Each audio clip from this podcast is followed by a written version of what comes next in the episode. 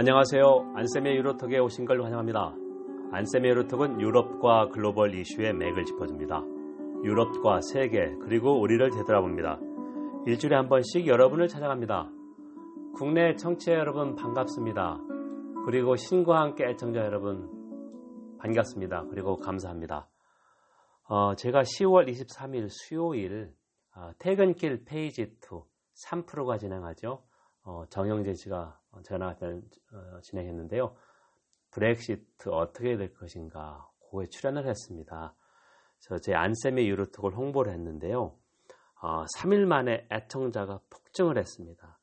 그러니까 신과 함께 출연하기 전에 244명에 불과했는데 어, 녹음을 하는 10월 27일 일요일 오전 589명입니다. 그러니까 제가 3년 동안 해왔던 거에 2.5배 되는 애청자들이 불과 사흘 만에 아, 저를 찾았습니다. 감사드리고요. 어, 제가 또 갑자기 유명한 배우가 됐습니다. 정영진 씨가 저하고 동양이어서 그런지 퇴근길 페이지 2에서 저를 그 영국의 유명한 영화 배우 이완 맥그리거 같다 이렇게 극찬을 좀 했습니다. 저는 어, 참 뭐 칭찬 받았더니 좋았고요. 한번 유튜브에서 보시면 음, 애청자 여러분도 어, 한 40분 정도 얘기했습니다. 브렉시트. 왜 국민투표 카드를 썼는가? 그게 큰 정치적 도박이었다. 그리고 왜 그렇다면 경제적으로 마이너스가 되는 걸 알면서도 브렉시트를 선택했고 앞으로 어떻게 될 것인가? 정치적 교착 상태가 타결될 수 있을까? 그런 걸로 좀 이야기했습니다. 자, 그럼 유럽의 주요 뉴스로 들어가겠습니다. 어, 배신자 마크롱 프랑스 대통령이다. 제가 감히 이렇게 이야기를 하겠습니다. 앙겔라 메르켈 총리는 이미 레임덕이 시작됐고 2017년 5월 39살에 취임한 마크롱 보호무역지를 배격하면서 유럽 통합을 강화하자 한 사람이 막상 북마케도니아와 알바니아의 유럽연합 가입 협상 개시를 거부했습니다. 아, 프랑스가 가장 강력하게 거부했고요. 어, 나머지 어, 덴마크하고 네덜란드 있었는데 그렇게 강하지는 않았습니다. 그래서 가입 협상을 시작한다는 것은 몇 년 후에 이 나라가 유럽연합 회원국이 된다는 것이다.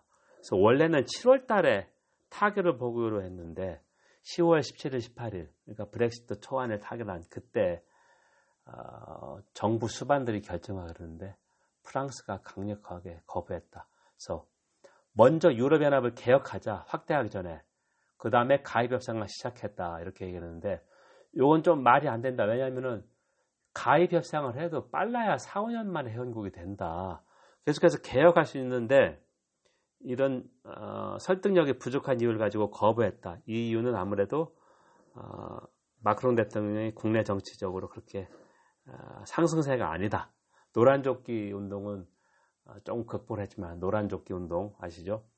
어, 지도자도 없었고 원래 어, 유류세 인상에 반대해서 마크롱 개혁을 흔들었습니다. 그리고 또 하나는 2022년 봄에 프랑스 대선이 있다. 그래서 그 전에는 어, 조금이라도 정치적으로 불리한 것은 않겠다 이렇게 볼 수 있는데요. 어, 북마케도니아와 알바니아는 유럽연합하고 가입 협상을 하려면 먼저 가입 신청을 하고 행정부 역할을 하는 EU 집행위원회가 부분별로 다 점검합니다. 법치, 민주주의, 소수민족 보호, 거 일일이 다 점검해서 어느 정도 갖췄다 하면은 가입 협상을 권고하고 최종 결정하는 것은 어, 회원국 수반입니다. 유럽 정상회, 유럽 이사회인데요. 여기서 프랑스가 거부하는 것입니다. 그래서 북마케도니아는 두 나라 다 알바니아 마찬가지로 아, 발칸반도였습니다. 1차 대전 때 세계의 화약고라고 불렸죠.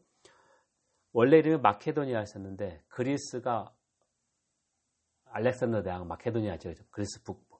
이쪽하고 이름이 같다고 계속해서 거부했습니다. 이거 가지고 문제를 삼아 그래서 20 몇 년 만에 유엔 중재로 작년에 어, Republic of Northern Macedonia 이렇게 해서 고쳤습니다. 북마케도니아로. 원래는 마케도니아인데 쉽지 않았고 어, 마케도니아의 자에프 총리가 어, 친유럽 정책을 해서 어려운 이, 이 표결도 통과시켰고 어, 그 당시 치프라스 어, 급진 좌파 그리스 총리도 마찬가지로 이거 통과시켰는데 어, 좌절됐죠 가입 협상 그러니까 어, 조기 총선하기로 승부수를 던졌습니다. 그래서 북마케도니아도 내년 봄에 총선을 한다.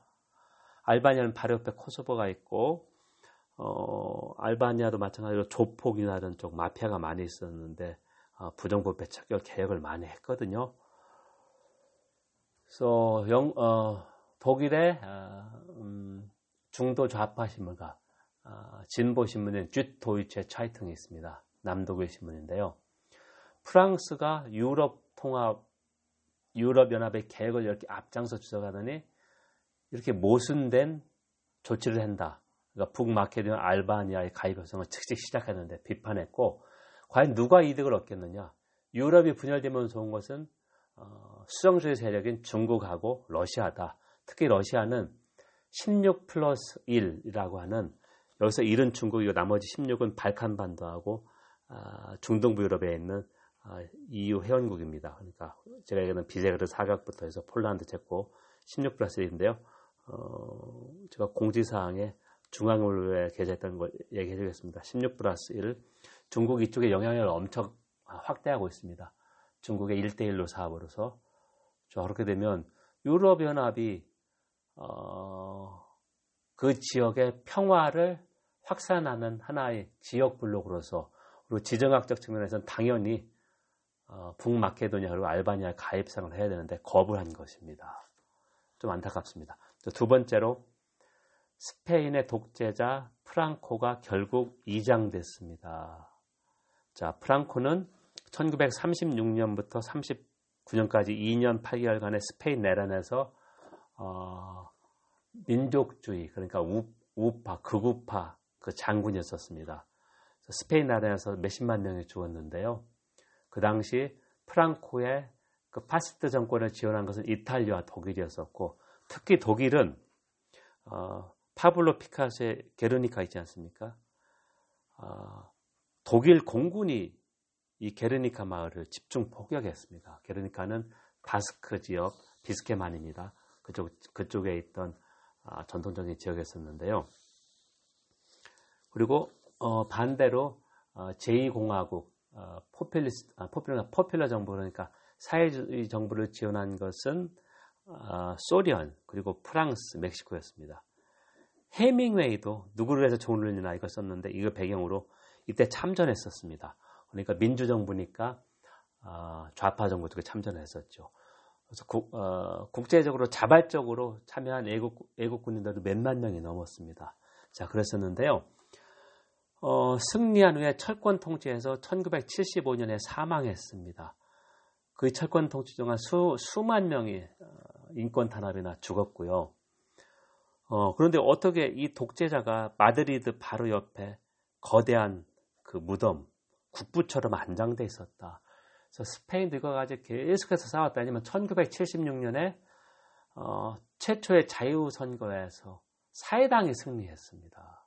그 당시 사회당은 탄압을 받았기 때문에 프랑코 정부 당시 지하로 숨어들었는데 당시 서독의 헬무트 슈미트가 사회민주당 통해서 상당히 지원을 많이 했다.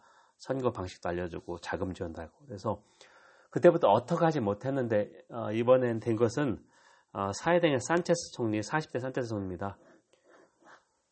어, 과연 히틀러 나치가 현재도 남아있느냐 이거는 어, 부끄럽다 과거 청산하자 해서 이 마드리드 바로 교외에 있는 큰 무덤을 옮기겠다고 했는데 어, 반대파들이 대법원까지 소송을 이겼습니다. 그래서 24일, 2019년 10월 24일 그 마드리드 교외에 있던 그 프랑코의 무덤을 파서 화장해서 어, 프랑코의 처가 묻혀 있는 어, 마드리드 교회의 공동묘지 그러니까 일반인 하나는 공동묘지를 이장을 했습니다. 어, 과연 그 독재의 아픈 기억을 가지고 있는 이 마을에서 아 죄송합니다 스페인이 어, 다시 유럽으로 돌아온 것은 1976년 사회당에 승리했고 1981년에 당시 유럽 경제 공동체 EC에 가입했습니다. 그래서 스페인이 상당히 경제가 낙후되어 있었기 때문에 유럽 경제 공동체 유럽 연합부터 어, 엄청난 재정 지원을 받아서 스페인에서 유럽 통합, 유럽 연합하면은 스페인의 민주화, 산업화, 근대화의 1등 공신이다. 이런 인식이 강합니다. 세 번째, 브렉시트. 어, 제가 신과 함께해서 좀 자세히 분석을 했는데요. 조기 총선이 시간만 문제지 불가피할 것 같다. 이렇게 생각합니다. 그래서 보리스 존슨 보조 총리가 어, 월요일 날 28일 어, 방송 녹음 27일입니다. 그래서 이제 방송 나가는 29일이고 어, 조기 총선을 하자고 다시 그 법안을 제출했다. 하지만 제1야당인 노동당이나 다른 야당이 반대하기 때문에 통과는 안 된다. 어, 그래서 어, 노동당이나 SNP, 스코틀랜드 민족당, 자유민주당이 요구하는 것은 노들 브렉시트를 확실히 연기하고 저지하고 그러니까 유럽 연합이 어, 막판에 그러니까 10월 30일이나 31일에 영국이 요청했듯이 2020년 1월 31일까지 영국이 이유 탈퇴를 연장해줄 어, 연장해줄 것으로 보입니다. 연장 시한만 문제였었거든요.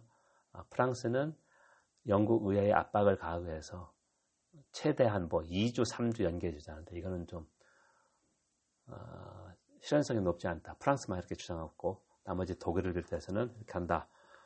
그래서 어, 일단 노딜이 저지되면 노동당이나 이쪽도 언제까지나 조기 총선을 거부할 수 없습니다. 왜냐하면은 어, 브렉시트 초안 EU 법안 원칙에 대해서는 의회가 승인했지만 그 관련된 법안 어, 몇십만 페이지, 몇만 페이지 되는 EU 법을 영국 법을 전환하는데 많은 그 검토가 필요하다. 입법기관으로서 어, 의회의 역할이죠. 자 그렇기 때문에 어, 화요일 날 10월 22일에 보리스 존슨이 얘기하는 그 법안에 대한 원칙적인 건 승인했다, 통과를 했다. 그래서 320이 과반이었었는데 9표가 더 많았습니다. 그래서 전임자 메이 총리가 세 번이나 했는데 실패했는데 9표가 많았다. 그러니까 보조의 승리지만 여기서 주목해야 될 게 노동당이 19명이 지원했는데 9표밖에 안 됐다고 하는 것은 아, 간당간당했다는 것이죠. 노동당에서 반란표가 나온 겁니다. 노동당의 공식 입장. 그러니까 어, 정당 투표, 자유투표가 아니었습니다. 반대였었는데 반란표가 나왔고요. 어, 11명의 노동당 의원들은 어, 탈퇴를 지지한 선거구를 지역구를 둔 의원들이었습니다. 자, 그래서 어, 브렉시트 교착 상태를 타개하기 위해서는 조기 총선이 불가능하다. 그래서 올해 아, 빠르면 올해 안 아니면 내년 초 이렇게 생각합니다. 자, 그럼 오늘의 어, 본래 뉴스 들어가겠습니다. 여러분 지금 안세미 유로톡을 청취하고 있습니다. 안세미 유로톡은 유럽과 글로벌 이슈의 맥을 짚어줍니다. 유럽과 세계 그리고 우리를 되돌아봅니다. 일주일에 한 번씩 여러분을 찾아갑니다. 마리오 드라기 슈퍼 마리오라는 별명이 붙었는데요. 유럽 중앙은행 22 총재입니다. 2011년 11월부터 2019년 10월 31일 그러니까 만 8년 임기입니다. 그래서 이제 퇴임을 하는데요. 왜 드라기 총재가 흡혈귀 드라큘라가 됐을까? 이걸 한번 좀 보겠습니다. 자, 독일의 일간지 빌트가 있습니다. 한 158만 부를 발간하는 최대, 독일 최대의 일간지고 아, 타블로이드지인데요. 지난달 13일, 그러니까 9월 13일 신문 일면에 마리오 드라기 총재가 송곳니 두 개를 드러내고 흉측한 드라큘레로 변화 있었습니다. 그리고 거기에 헤드라인이 드라기의 저금리, 그러니까 제로, 제로 금리죠. 제로 금리가 부지런한 독일 저축 예금자의 피를 빨아먹는다. 그러니까 흡혈기다. 그런 아주 충격적인 헤드라인을 던졌습니다. 그래서 이렇게 어, 드라기 총재, 22 총재를 비판한 것은 전날, 그러니까 9월 12일 통화정책회의에서 예금 금리를 마이너스 0.4에서 마이너스 0.5로 더 낮춘다. 그리고 11월부터는 작년 12월 말에 중단했던 자산 매입 프로그램, 국채나 회사채를 월 200억 유로 더 추가로 매입하겠다. 그렇게 할 수밖에 없던 것은 유로존의 경제가 G2의 무역 전쟁, 최대 경제대국 독일이 어, 수출 침체로 어, 상당히 성장세가 둔화됩니다. 자 그렇기 때문에 경기 부양책, 중앙은행에 쓸 수 있는 어, 비전통적인 정책이지만 경기 부양책 할 수밖에 없다. 이렇게 했는데요. 어, 그렇다면 볼프강 쇼이블레는 어떻게 이거에 가담했느냐? 볼프강 쇼이블레는 2009년부터 2017년까지 유로존 경제 위기 와중에 독일 재무장관이었습니다. 그래서 긴축 일변도 독일 혈세 안대하는 그 어, 밀어붙인 어, 장관인데요. 지금은 독일 연방 하원의 의장입니다. 드라 쇼이블레 장관이 어떻게 비판하냐면 드라기의 초저금리 정책이 극우 포퓰리스트 세력의 대두를 초래했다. 그러니까 극우 포퓰리스트 세력이 대두한 것은 드라기 너 때문이야 이렇게 비판했습니다. 그 독일에서 이제 2017년 가을 총선에 AFD 독일 대한 정당이 어, 최초로 5% 저, 지선을 뚫고 연방 하원에 제출하면 전국에서 5% 이상의 지지를 얻었는데 어, 제3정당으로 연방 하원에 진출했습니다. 독일은 나치의 그런 아픈 역사적 기억 때문에 극우 정당이 그러니까 반이민을 내세우고 반유를 내선 극우 정당이 연방 하원에 진출한 예가 없었습니다. 물론 독일 대한당은 2017년 아, 가을 총선 전에는 독일 16개 주에서 9개 주 정도까지는 진출을 했습니다. 그래서 연방 하원에 진출한 것은 독일 정당사에서 상당히 충격이었었는데요. 어, 그런데 이런 쇼이블의 비판은 말이 안 된다. 왜냐하면 난민 위기를 정부가 제대로 대처하지 못하고 경제 위기 때 어, 그런 어, 대체에 실망한 사람들이 극우 정당이 내세우는 그쪽에 휩쓸려 간 것이거든요. 지오지하게 됐는데 드라기 총리 때문에 극우 정당이 세력이 바로 했다 이렇게 모든 것을 드라기 총리 책임으로 몰렸습니다. 자, 세 번째. 그러면 독일은 왜 이렇게 유럽 중앙은행 21을 흔드는 것일까? 이렇게 보면은 어, 유럽 중앙은행 22는 독일 모델, 독일의 분데스방크 연방은행 모델이 그대로 이식됐습니다. 어, 다시 역사를 보면 단일화폐 유로는 독일이 기축통화 역할을 하던 도이체 마르크, 독일 마르크를 포기했기 때문에 가능했습니다. 단일화폐라고 하는 것이 어, 독일 마르크를 없애고 유로라고 하는 걸 기초 통화로 쓴 거 아니겠습니까? 그래서 가장 반대가 심했을 게 어, 독일 쪽에서인데 독일은 독일 통일의 대가로 프랑스의 우려를 부식시키기 위해서 자 이렇게 했는데요. 그 대신에 어, 독일의 분데스방크 연방은행은 독립성, 물가 안정 유지로 가장 유명합니다. 그러니까 그 어떤 정부 기구나 인사도 연방은행의 정책에 개입할 수 없습니다. 금리를 내려라 말라. 왜냐하면 정치는 기본적으로 선거를 앞두고 경기 부양을 원하기 때문에 중앙은행에 지시를 할 수 있다. 근데 이게 어, 독일에서는 뼈아픈 기억, 바이마르 공화국 때 1920년대 어, 그런 게 있기 때문에 아주 완전히 그 철통같이 장비를 하면서 이것을 그대로 유럽 중앙은행 22에 이식을 했습니다. 쇼이블레나 독일에서 유럽 중앙을 흔드는 것은 자기들이 만드는 기구를 마구 흔드는 상당히 어떤 비겁한 짓이다. 이렇게 볼 수 있고요. 또 하나는 독일이 22의 초저금리 정책의 혜택을 가장 많이 본 나라다. 아니면은 유로존에서 어, 국채의 기준이 되는 게 독일 연방 국채 분투라고 합니다. BUND 분투는 어, 영어로 페더레이션입니다. 연방 분투인데요. 예를 들면 10년 만기 독일 연방 국채가 요새는 조달 금리가 마이너스로 내려갔습니다. 무슨 말이냐면 독일이 어, 국채 보유자 주로 기관 투자자들의 지급할 금리가 아주 줄어든 거죠. 부담할 수 있는 금리가. 그래서 연구소에 따져봤더니 22의 초저금리 정책으로 독일 정부의 아, 자금 조달 그게 비용 이자나 이런 쪽이 낮아졌기 때문에 최소한 3,680억 유로 그러니까 GDP의 11% 정도 이익을 얻었다가 나왔습니다. 그런데도 독일이 자기가 만든 자기 모델로 만든 유럽중앙은행 ECB가 물가 안정도시키고 유로존 구원의 1등 공신에도 흔들었고 또 초저금리 혜택을 받는데 흔들었습니다. 자 그러면 유로존 위기 때 ECB 정책을 한번 보면은요 드라기 총재의 전임자인 장클로드 트리슈의 아, 아, 프랑스인이죠. 프랑스 중앙은행 총재였습니다. 그러니까 어, 그때 피그스 국가, 포, 포르투갈, 아일랜드, 그리스, 스페인이었죠. 경제 일개청에다 증권 막기 프로그램에서 국채 매입 프로그램을 시작했습니다. 그리고 2011년 11월에 유로존 위기가 최악했을 때 어, 드라기 총재가 바통을 이어받았는데요. 이런 자산 매입 프로그램을 대폭 확대했다. 그래서 2015년 3월부터 2018년 12월까지 어, 2조 6천억 유로를 풀었습니다. 자산을 매입했기 때문에.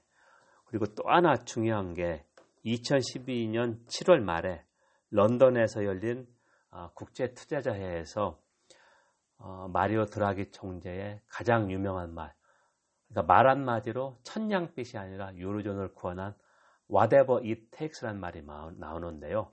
제가 그 말을 한번 정확히 아, 인용해 보겠습니다. 유럽 중앙은행의 임무 안에서 단일화폐 유로를 지키기 위해 어떤 조치든 기꺼이 취하겠다.